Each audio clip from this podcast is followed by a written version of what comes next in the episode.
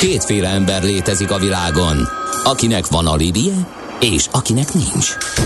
Az elsőnek ajánlott minket hallgatni, a másodiknak kötelező. Te melyik vagy? Millás reggeli, a 90.9 Jazzy Rádió gazdasági mapetsója. Ez nem animi, ez tény. A Millás reggeli fő támogatója a Schiller Flotta KFT. Schiller Flotta and Rent a Car. A mobilitási megoldások szakértője a Schiller Autó tagja. Autók szeretettel. Jó reggelt kívánunk, 8 óra 15 percen folytatjuk a Millás reggeli műsorát a 90.9 Jazzy Rádion. Gede Balázs az egyik műsorvezető. A másik pedig Mihálovics András, én is jó reggelt kívánok, és szép napot mindenkinek. Uh, aztán itt vannak a hallgatók is, 0 30 20 10 9 0 09 SMS és WhatsApp és Viber számunk is egy. Ez m kifelé baleset az M1 M7 szétválása utáni kanyarban uh-huh. írja Viktor hallgató. E, és várjál, akkor erről jut eszembe, hogy mondjunk közlekedés, bizony. Budapest legfrissebb közlekedési hírei, itt a 90.9 jazz Mert hogy nagyon sok a baleset. meg az Utinform is megírta, Na, hogy az M7-es autópályán letenye felé vezető oldalon a 13-as kilométernél két gépkocsi, futott egymásnak, a külső sávot lezárták. Ezt annyira bírom. Letenye, azt tudod milyen messze van innen? És az hogy azonosított be, hogy a 13-as, tehát közel a fővároshoz.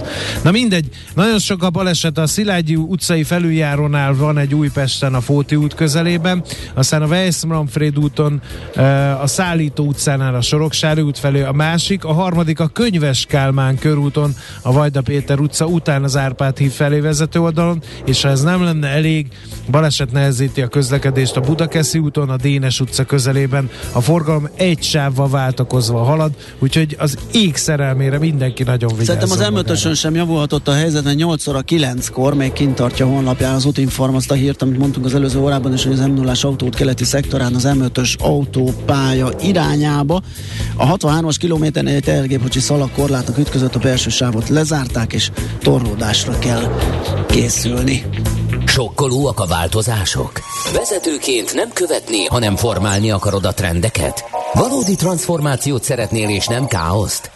Mondani könnyű, megcsinálni nehéz. Nézz a mélyére a feladatoknak, és készülj fel a Millás reggeli Epic Stories rovatával. Lássunk egy újabb történetet a viharos vállalati hétköznapokról, agilis szemüvegen keresztül.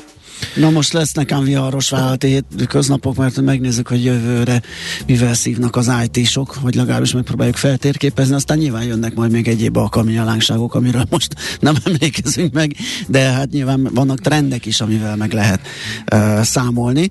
Ezügyben van itt a stúdióban vendégünk, vendégeink, uh, Mádi Gábor, a Siva Force IT igazgatója, és Kálai Gábor, a Siva Force technológiai vezetője. Szervusztok, jó reggelt! Sziasztok!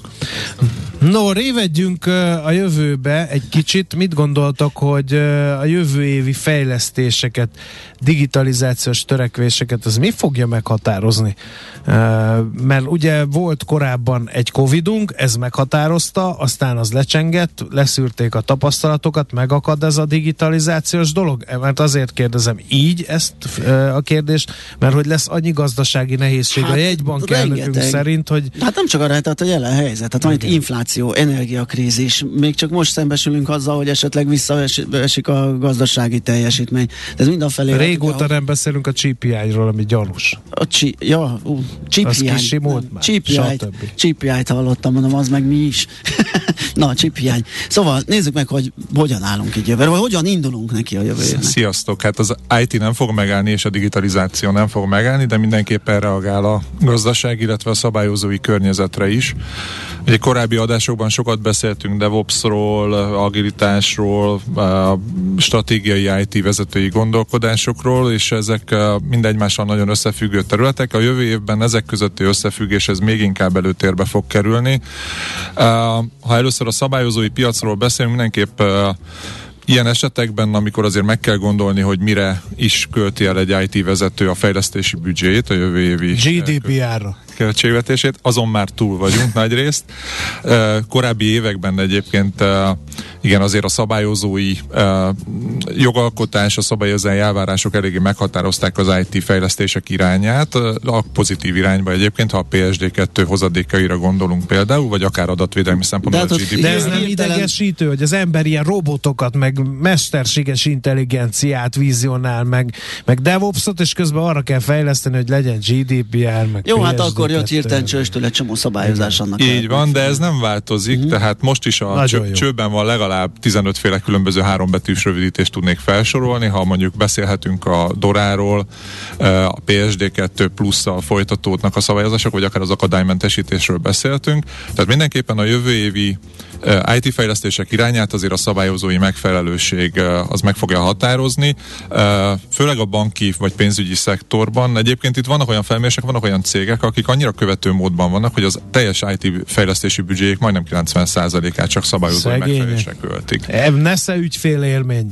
Így van. Van PSD 2, meg DORA, meg GDPR, én meg ülök a bankfiókba, és nem bírja kiadni a hívószámomat. Azért azt hozzátenném, hogy a szabályozói akarat az nem mindig, uh, sőt általában a, a, a felhasználók érdekeit szolgálja, mert uh, mondjuk ha csak nézzünk egy nagyvállalat marketing oldalt, vagy ha csak UI UX szempontokat néznénk, digitális fejlesztési szempontokat, és csak erre koncentrálnánk, sokkal több adatlopási ügyel találkoznánk mondjuk az IT területén, vagy, vagy ilyen jellegű híreket kellene nektek is beolvasni, azért a szabályozás az mindig jó, mert ad iránymutatást. Viszont a, a piacon megfigyelhető, hogy vannak úgymond ilyen nagyon pedáns túlteljesítők akár, és hát vannak olyanok, akik azért az optimumot keresik. Tehát mindig célszerű ezeket a szabályozásokat tényleg iránymutatásként kezelni, és az értelmét megnézni, hogy vajon mi a, a, az érdeke, vagy mi a legfontosabb szerepe, és megfelelő szakértők segítségével megvizsgálni, akik ismerik a digitális nagyvállalatoknak a működését, és azoknak a szempontrendszerét, és megvizsgálni azt, hogy mi az az optimum, amit még érdemes ebből megvalósítani.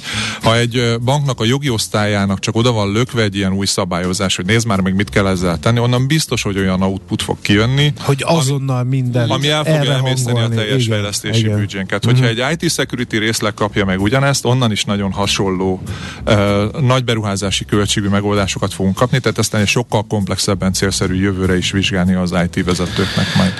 Passzold át a mikrofont kérlek a Gábornak, mert hogy hozzászól a következő cél kérdés, hogy energiaáremelés. Azért az IT zabálja az energiát, ez hogy mondjam, ez egy komoly kihívás, igen. Hat-e ez bármiféle módon? Megjelentek-e már az energiatakarékos zsebnapelemekkel működtethető szerverszobák például? Sziasztok, igen, hát nem csak otthon a magánemberek számára okoz problémát az energiárak emelése, hanem nyilván a cégek számára is. Nálunk, hogyha a Siva Force-nak csak a Bix-ben, a központban lévő szervereinknek az áramfogyasztását nézzük, akkor a az elmúlt években ilyen negyedéves árak az kb. 420 ezer forintos áramdíj volt, most már ez bőven millió ö, fölötti összeg, hát akkor nagyjából mond, egy háromszoros... Mondta a vezér, hogy Gáborkám csináljatok. Igen, tehát nagyjából egy háromszoros ö, ö, áremelést jelent ez csak az áram ö, kiadásokban. Nyilván az irodáknak a, a, az áramkiadása meg rezsie is nagyon ö, nagyban nőtt. Mi gondolkodtunk azon egyébként még korábban az évben, hogy egy új ilyen biztonsági mentés, backup megoldást alakítsunk ki a saját irodai szerver környezetünkbe, de amikor kiszámoltuk, hogy az, hogy meg kellene venni, nyilván a hardware telepíteni kell, a hardware három év múlva lehet, hogy, csökken, vagy cserélni kell, ott az áramköltségek, klíma, stb., akkor végül arra jutottunk, hogy, hogy olcsóbb, hogyha mondjuk ezeket a backupokat Google Drive-ba másoljuk fel, és akkor ilyenkor lehet persze mondani, hogy nyilván majd ők is emelni fognak, ez abszolút igaz, tehát ezek a felhőszolgáltatók is ugye különböző régiókban vannak jelen adatközpontokkal, de azért azt feltételezzük, hogy ezek az emelések nem lesznek akkora mértékűek, mint ahogy most itt Magyarországon tapasztalunk, hiszen ezek a nemzetközi cégek jelenleg is nem egy rezsitámogatott áramdíjon szolgáltatnak illetve a hardware beszerzési ö, kérdések is elég érdekesek, ugye mondtad ezt a chip hiány, de hát ugyanakkor, hogyha mondjuk merevlemezeket, vagy alaplapokat, vagy tehát szerverbe szükséges alkatrészeket nézzük, akkor azért az látszik, hogy a, a három legnagyobb felhőszolgáltató, tehát az Amazon Web Services, a Google Cloud, illetve a Microsoftnak a, az Azure-je vásárolja fel a piacnak legalább a 75%-án, legalább a 75%-át alkatrész szinten, tehát eleve az is egy kérdés, hogy jut-e még neked ilyen típusú De rendesek ezek a big és nyilván igen. mivel ők sokkal nagyobb mértékben tudják ezeket felvásárolni nagyobb alkupozícióban, ezért Jobb áron. Jobb Mhm. áron, tehát méretgazdaságosság szempontjából is jobban jársz, hogyha felhőbe költöző, gyakorlatilag most ez látszik. Tehát mindig is kérdés volt az, hogy felhő vagy saját infrastruktúra, eddig is egy kiemelt dolog volt, de hogy azért ez az energiaválság abszolút egy új dimenzió. Tehát energetikai szempontból mindenképp előnyösebb a felhő, de ilyen rendszerbiztonsági dolog akkor nincs ilyenkor mérlegen? Hát de, abszolút, tehát ez a szabályozói, amire itt a Gábor is utalt, szabályozói kör az abszolút ö, itt Aha. van, tehát most mi elég sok olyan projektet csinálunk, ami arról szól, hogy akár pénzügyi szolgáltatóknak a különböző szolgáltatásait felhőbe költöztessük, ilyen esetben elég szigorú szabályozásoknak kell megfelelni, nem csak a hazai, hanem ugyanakkor a nemzeti, nemzetközi jogban is, főleg, hogyha olyan cégeket nézel, ami mondjuk határokon átível, vagy több lányvállalata van külföldön, azért az a jellemző, hogy bár vannak EU-s előírások, GDPR és társai, meg nyilván egy csomó olyan szabályozás, ami kifejezetten mondjuk bankok, pénzügyi szervezetek számára vannak, de még mindig a, a nemzeti, tehát az adott országban lévő szabályozásra is figyelni kell. Tehát nem tudsz egy olyan általános dolgot lerakni jogi szempontból, vagy IT security szempontból, ami mondjuk minden EU-s országban megfelel, mert vannak helyi szabályozások is, de ez biztos, hogy nagy munka, nem csak fejlesztési szinten, hanem abszolút Mhm. IT security felmérések, kockázatelemzések szintjén. Nagyon jó. Még el sem hangzott a munkaerőhiány, bár itt érdekes módon furcsa helyzet van, mert hogy ugye az IT szakemberből kevés van, ez egy ilyen szentírásnak tekinthető mondat volt az elmúlt években, de aztán legnagyobb meglepetésünkre azért vannak elég komoly leépítések a nagy technológiai cégeknél ez ügyben. Akkor ez most jövőre már nem lesz probléma? Uh, igen, ezt sokan Mert hogy az tőlünk. Facebooktól elküldött emberek külön jöhetnek Magyarországra digitális hát, nomádként például. Vagy Van nem az a pénz. személyesen nem jönnek ide, de azért a Covid-nak mindenképp volt, hogy a távmunkának egy ilyen eredmény, hogy akár dolgozhatnak egyébként magyar cégeknek is, és azért erre van példa, tehát nem csak magyar IT szakemberek dolgoznak külföldre, hanem külföldi szakértőket is lehet alkalmazni itt Magyarországon egy-egy projekt erejéig. Szóval igen, jó IT szakember hiány az valószínűleg nem fog megszűnni. Uh, sokan kérdezik ezt, hogy, hogy, hogy mi ez a paradox helyzet, hogy, hogy egy címlapon szerepel kettő hír, az egyik IT szakember hiányról beszél, a másik meg tízezres elbocsátásokról. Azt kell mondanom, hogy azért az elmúlt időszakban, mint általában ilyen konjunktúrás időszakokban szokott lenni, főleg a nagy vállalatok agilis transformációt akár beleértve, nagyon bátran nyúltak az erőforrásokhoz, és magukhoz csábítottak szakembereket, fölépítettek saját fejlesztői bázisokat, ahol uh, hogy mondjam, kevésbé tűnt ki esetleg az, hogyha valaki nem túl hatékonyan dolgozott, nem tudott adaptálódni a Aha. megfelelő munkához, és itt most nem arról Itt ott beszélek, hogy esetleg. munka, Zajongott a csendszobában rendszeresen. nem feltétlen munkakerülőkről beszélek, de hogy nagy mennyiségű fejlesztői munkát kellett leadni, amit nyilván emberi munkával lehet pótolni. Az mindenképpen megfigyelhető, hogy a, a következő időszak azért arról fog szólni, költségcsökkentés, tudjuk, hogy ö, ö, munka vagy bérköltség spórolással rengeteget lehet elérni.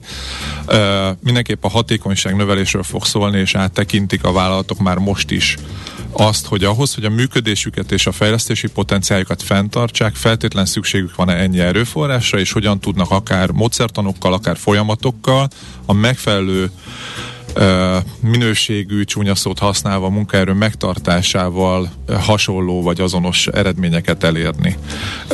Úgyhogy mindenképpen egy ilyen tisztulási folyamat érhető el, de ez nem csak az IT-van specifikus, annak idején különböző válságoknál megfigyelhető volt ez akár az Hát de ezt mindig is csinálják, hogy ez- igen. Hát persze, csak ugye ennek, ennek korlátai vannak a hatékonyság növekedésnek, bár ugye Lee Iacocca egy másik iparágban, az autógyártásban ő, neki volt az a híres kijelentése, hogy mutass egy autógyár, bármelyik autógyárat, és elérek 10% költségcsökkentést, de azért van egy limit nyilván a hatékonyság növelésben. Igen, ezt hogy lehet eh, megugrani Mádi Gábor szerint ezt a hatékonyságnövelés dolgot, mert egy presszió van az IT-n mindenképpen, hogy, ha em, hogy váltsuk ki az embereket, váltsuk ki a technológiát, legyünk hatékonyabbak, meg kevesebb a pénz, és versenyelőnyünket mondjuk meg kell őrizni. Igen.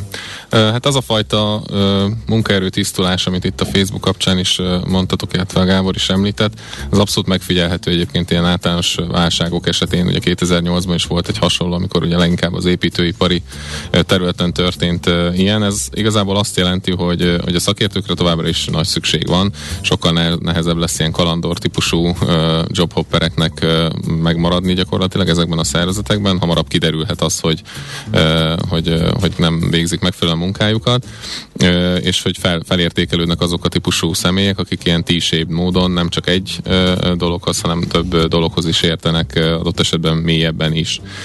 Az ügyfeleinknél pedig abszolút az látszik, hogy ez a fajta hatékony, hatékonyság növekedés abszolút előtérbe került, tehát sokkal jobban fogják most már értékelni azt, hogy hogyan priorizáljuk ezeket a projektokat, hogyan tudják követni őket, mennyi idő az még egy új uh, IT csapat fel tud uh, setupolódni, hogy ne csak uh, hónapok múlva tudjunk ráfordulni bizonyos feladatokra, hiszen ez a fajta adhok szabályozói, törvényhozói kör is nagyon gyorsan igényli azt, hogy azonnal rá tudjunk fordulni bizonyos fejlesztésekre, tehát, tehát ez biztos, hogy így van, illetve másik oldalon ugye azok a költségek, amik jelenleg nem csak HR oldalon, hanem akár beruházások, nagyobb projektek, stb. szempontból erre, erre még nagyobb fókusz kell tenniük. Sok esetben az is probléma, hogy, hogy nem tudják megfelelően monitorozni ezeket, és nem jól látják, hogy milyen költségek, milyen uh, végsősorban milyen előnyt fognak uh-huh. hozni a szervezetnek.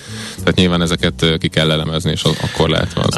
Azt hogy látjátok, az egyik utolsó kérdés az mindenképpen ez, hogy lekerül a fókusz az IT-ról? Mert mindenki a villanyszámláját nézi, a pénzét számolgatja, nézi, hogy mennyi ember tud még megtartani, mennyit kell elküldenie, hogy győzi le az inflációt, bejön a háború hatása, nem jön be a háború, lesz-e benzin a kuton a kamionsofőröknek, vagy nem lesz benzin.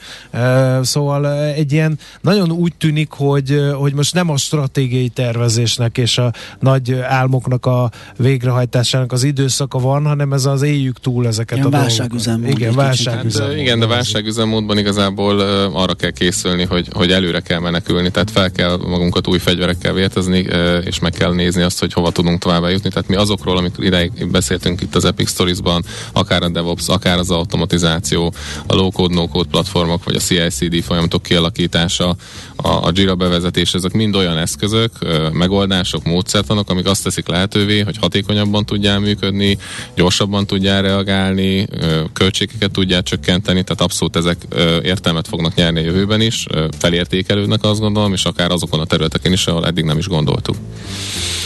Hát jó, esetleg, hogyha egy kalapba össze tudjuk rakni, akkor ezt az összes kihívást pár szóban, mert akkor itt elhangzott ugye azért a, a fejlesztéseket fenn kell tartani, hogyha esetleg kisebb büdzsével is, de menni kell előre. Na de nem, hát mondjátok el, nem én foglalom össze. De, te foglalod össze. És ha nem jól foglalod Igen, össze, akkor kapok egy egyest. Igen.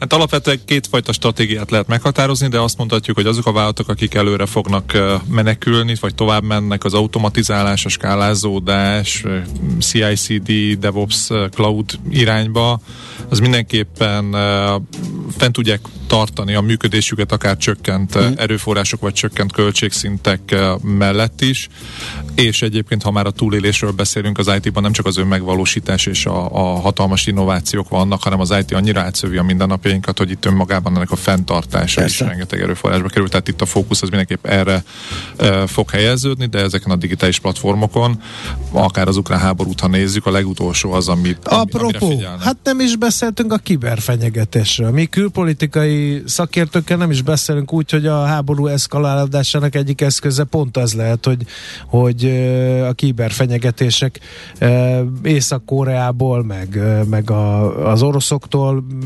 írhetik a kritikus európai infrastruktúrát. Abszolút, tehát ugye a szabályozásról beszéltünk, de nem akarok visszautalni uh-huh. teljesen az első topikra. Ott a jövő év az erről fog szólni, tehát uh, uh, eddig volt, nem tudom, az azonnali fizetés, vagy adatvédelmi szempontból az, ezek inkább uh, inkább működésre koncentráltak, most a DORA szabályozás például ez, ez kifejezetten kiberbizt, meg kiber Mert ezt sokan nem tudják, szerintem a Balázs se. Mi? Ugye a DORA az ilyen egységes kibervédelmi alapelv az Európai Unió. Tudod? Azért, mert te, hát te óriási, vagy, hát te óriási figurája vagy a magyar rádiózásnak. Úgyhogy, úgyhogy erre mindenképpen figyelnünk kell. Hát ezek a trendek lesznek, tehát kihívások bőven lesznek, úgyhogy muszáj foglalkozni és fejleszteni az IT területet tovább, de a hangsúlyok egy picit átalakulnak.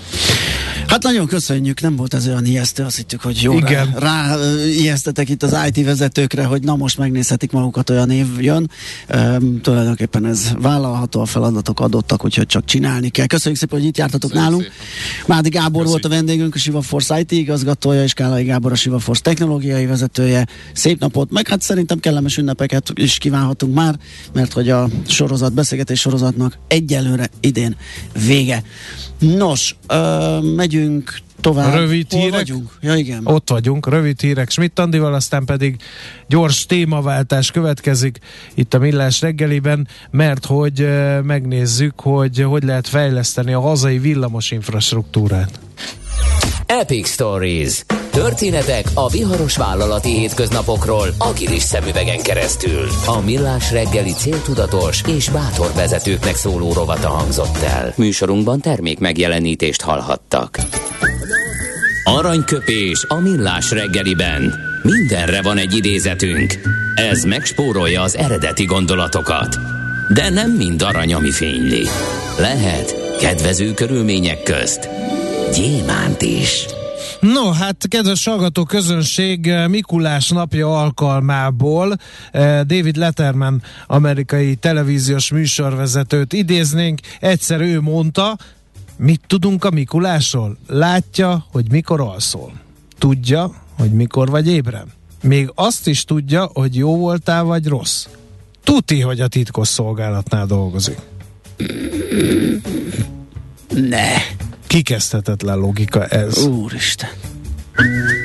Aranyköpés hangzott el a Millás reggeliben. Ne feledd, tanulni ezüst, megjegyezni arany. A szerencse fia vagy? Esetleg a szerencse lánya? Hogy kiderüljön, másra nincs szükséged, mint a helyes válaszra. Játék következik. Hát kérem, egy heti nyereményünk van, két főre szóló exkluzív vacsora Huszár Krisztián séf fogásaival a Show Restaurant Bar and Café felajánlásában. A mai kérdésünk a következő, melyik az a két évente megrendezett szakácsverseny, amit Paul Bocuse mester szakácsról neveztek el A. Bocuse B. Bo Concept, vagy C. Bocuse d'Or? A helyes megfejtéseket ma délután 16 óráig várjuk a játékkukac jazzy.hu e-mail címre. Kedvezzem ma neked a szerencse! Na hát kérem szépen, eh, a villamosság, elektromosság áthatja itt az egész mai műsor, de hát szerintem még Nem muszáj, lesz mert ez egy így. kritikus infrastruktúráról van szó. Hmm, igen. így van. No, és ráadásul úgy került uh, most a közgondolkodás homlokterébe, hogy uh, ugye azt hangzott el kormányzati oldalról, hogyha nem fejlesztjük a hálózatot, akkor nem tudjuk megoldani ezt a zöld ugrást, mert Hát hogy nem is- bírja a, napelem Le is csatították, hogy a Igen. napelem projektet. Igen, tehát- erre hivatkozva. Na, hogy mit lehetne kezdeni a hálózat fejlesztés ügyében? Erről a veretes témáról beszélgetünk néhány percben Balassa Leventével, a Siemens ZRT Smart Infrastra- Infrastructure divíziójának vezetőjével. Jó reggelt kívánunk! Szervusz, jó reggelt! Jó reggelt kívánok! Hát nem egyszerű ezt a dolgot megugrani, mert hogy azért amióta rezsicsökkentés van, és az ember beszél a szolgáltatókkal, akkor ők mindig mondják, hogy igen, volt ez a rezsicsökkentés, ezért nem jutott ö, id- idő, pénz, lehetőség fejlesztésre. Tehát ezek a, a- mostani hálózat az bizony nincs jó állapotban. És eközben még fejleszteni is Igen, kéne na most menni e- előre, ennyi villanyoszlop a világon nincs, meg ennyi kábel, amit ki kéne húzni. Honnan Ö, kezdjük? Hogy igen. kell ehhez hozzáfogni? Hát mindenek előtt azt kell tisztán látni, hogy az energia rendszer, illetve az energiapolitika az átalakulóban van. Tehát főleg a villamos energia kerül előtérbe. Viszont itt rettentően eh, nagy dimenziókat eh, vesz magához ugye a megújuló energiák, főleg Magyarország ugye napenergia, és ennek a rendszerbe illesztése.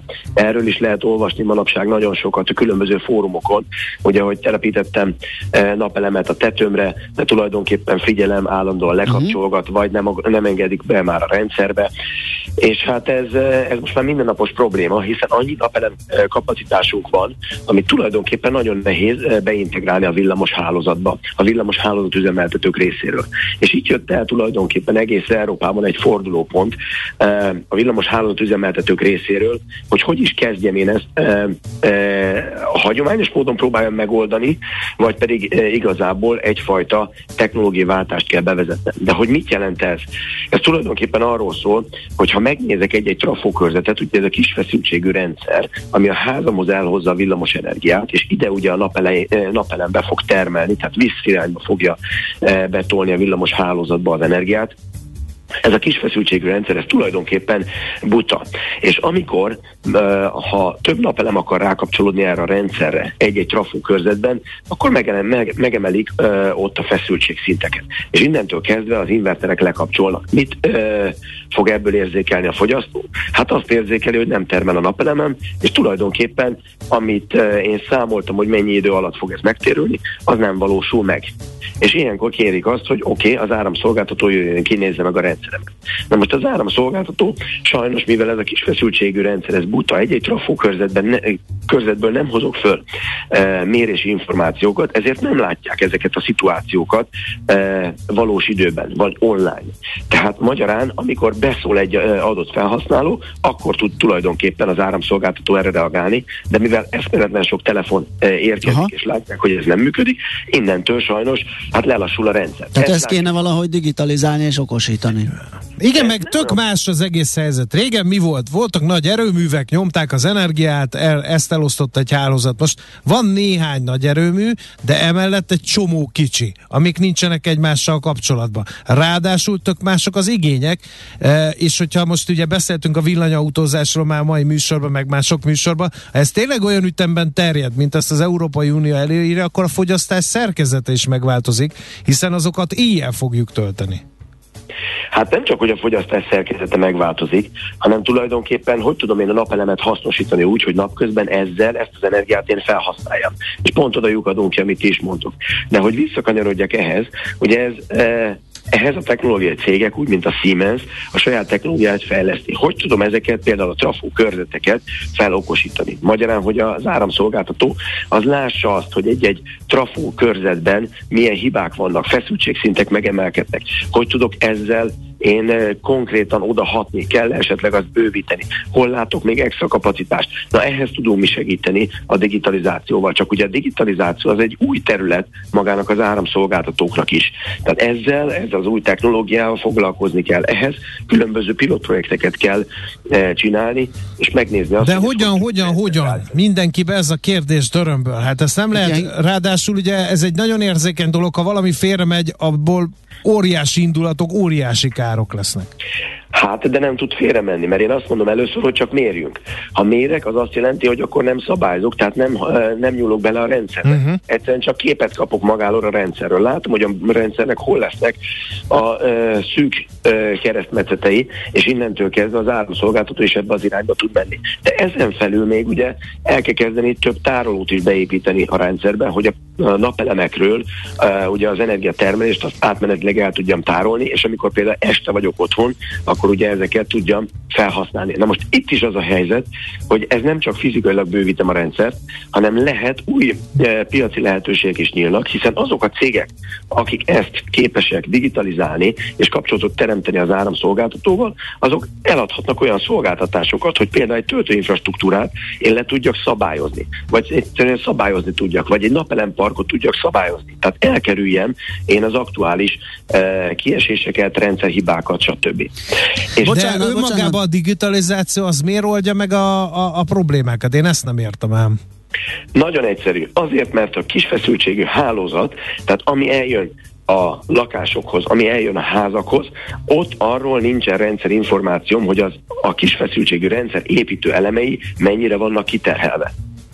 És uh-huh. erre a rendszerre kapcsolódnak rá a házakon a napelemek, erre kapcsolódnak rá ugye a házaknál a villamos autótöltők, de a villamos fűtésem, stb. Tehát most gondoljátok el azt, amikor például Németországban, uh, mindjárt mondom, 54 gigawatt energiatermelés két, két millió helyen történik. Magyarországon ez 120 ezer helyen történik.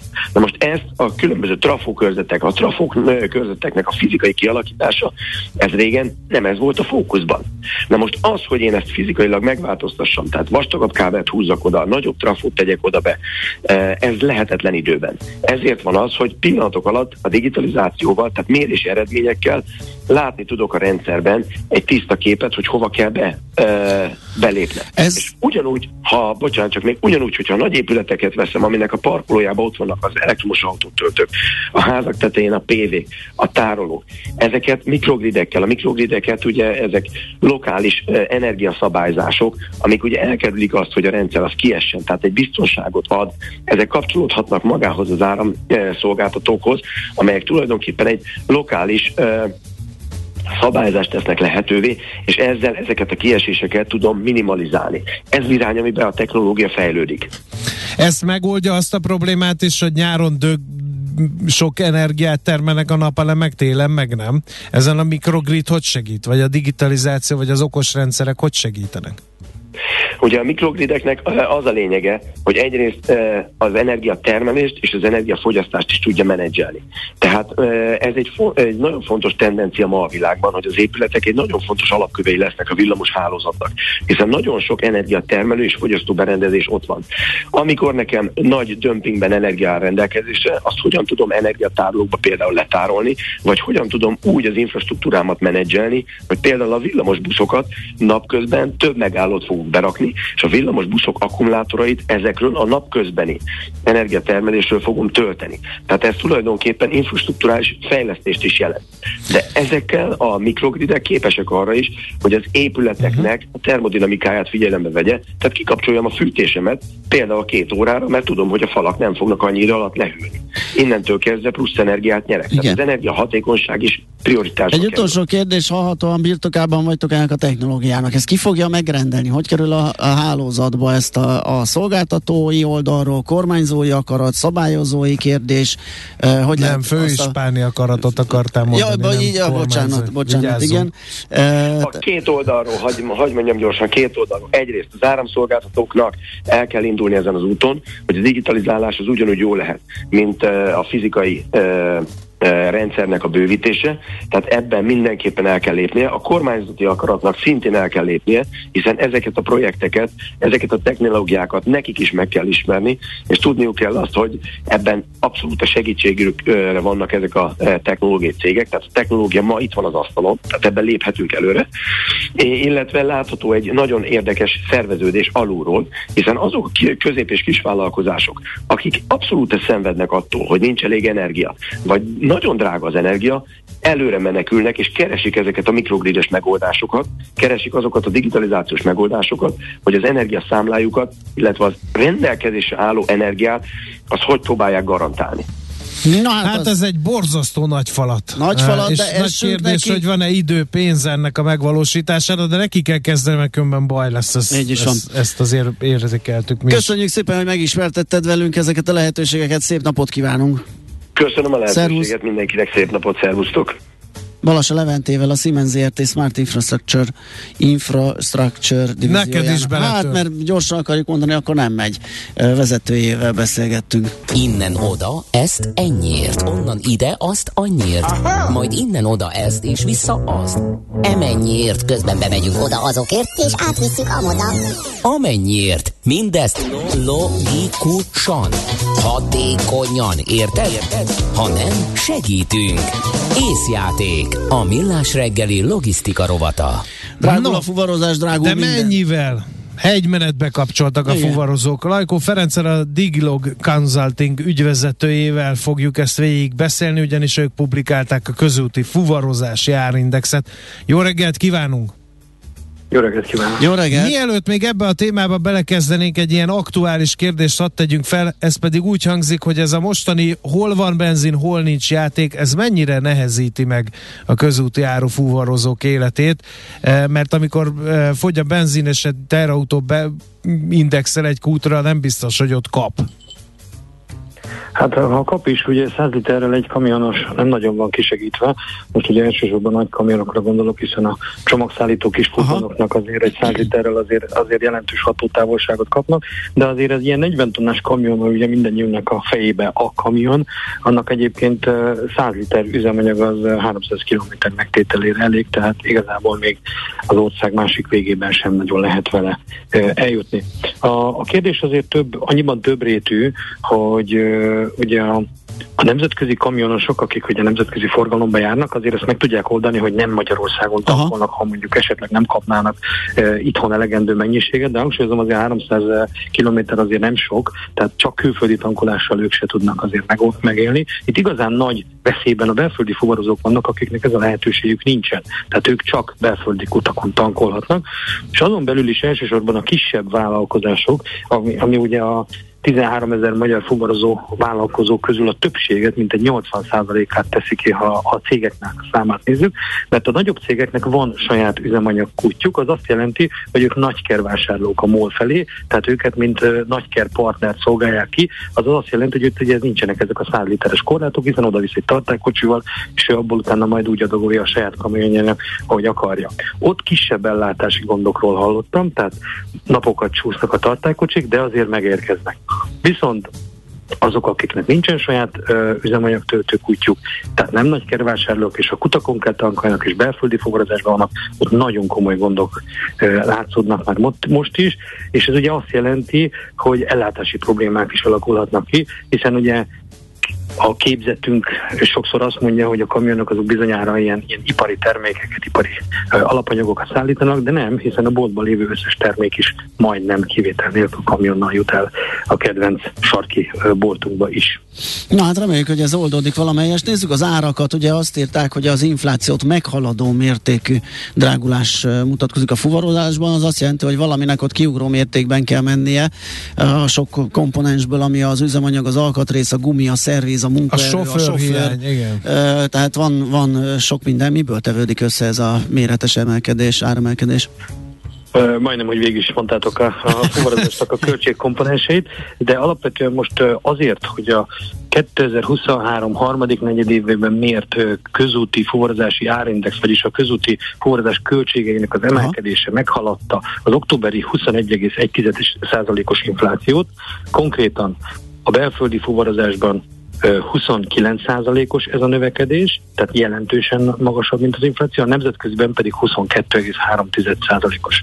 Ezzel, ezért szinte kizárólag az üzemanyag, vagyis az energia a felelős. Az üzemanyag árak a tavalyihoz képest, tehát 2023 34 évéről beszélek, 50%-ot meghaladó mértékben növekedtek.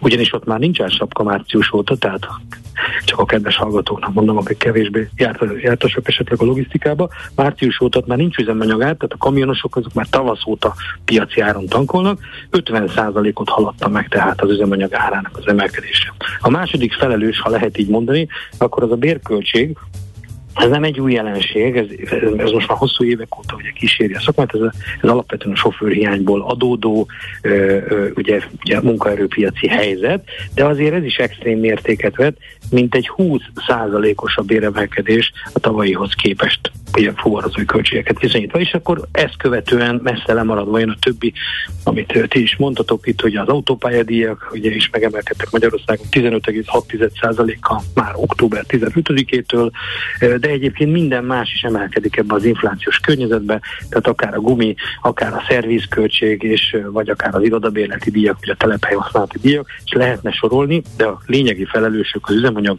és a bérköltség.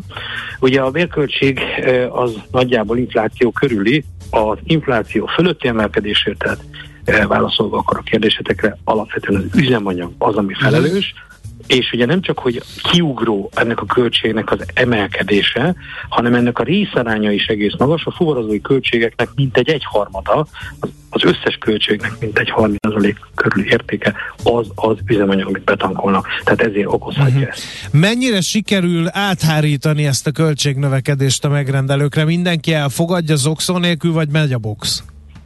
Hát megy a box. A, az előző negyedéves adatoknál azt láttuk, hogy nagyon le van maradva a szakma, tehát ott is már egy közel 20% körüli költségnövekedést láttunk, és csak egy 12-3% körüli áremelést tudtunk mérni, amit át tudtok hárítani. A harmadik negyedévben jobb a helyzet, úgy néz ki, hogy a fuvarozók kezdik utolérni magukat, hát jól is teszik, különben tönkre mennek. Itt azt látjuk, hogy a belföldi fuvarozásban 21,7, a nemzetköziben pedig 20,6%-os díjemelés az, ami már realizálódott.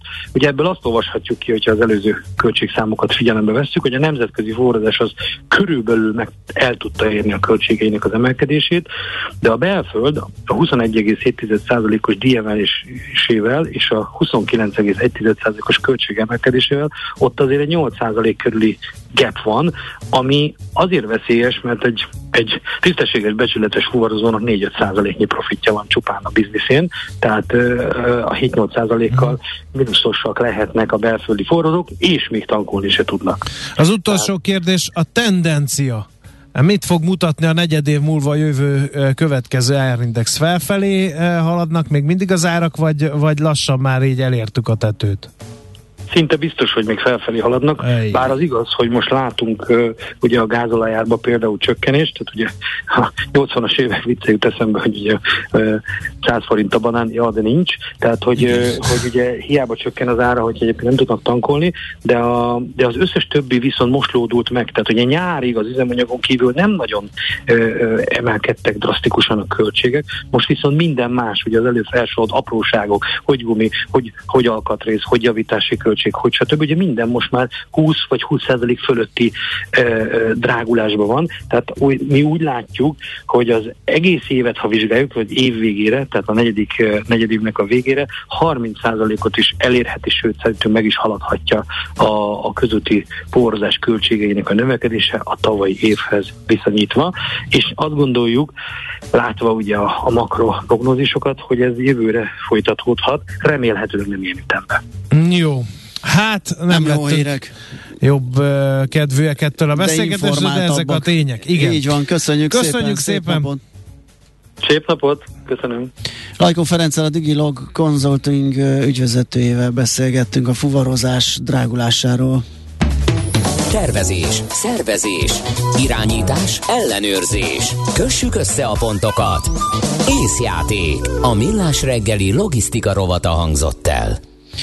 No, hát Schmidt-Andi hírei után mesél a múlt rovatunkban egy ország függetlenségéről mesél majd Katona Csaba történész.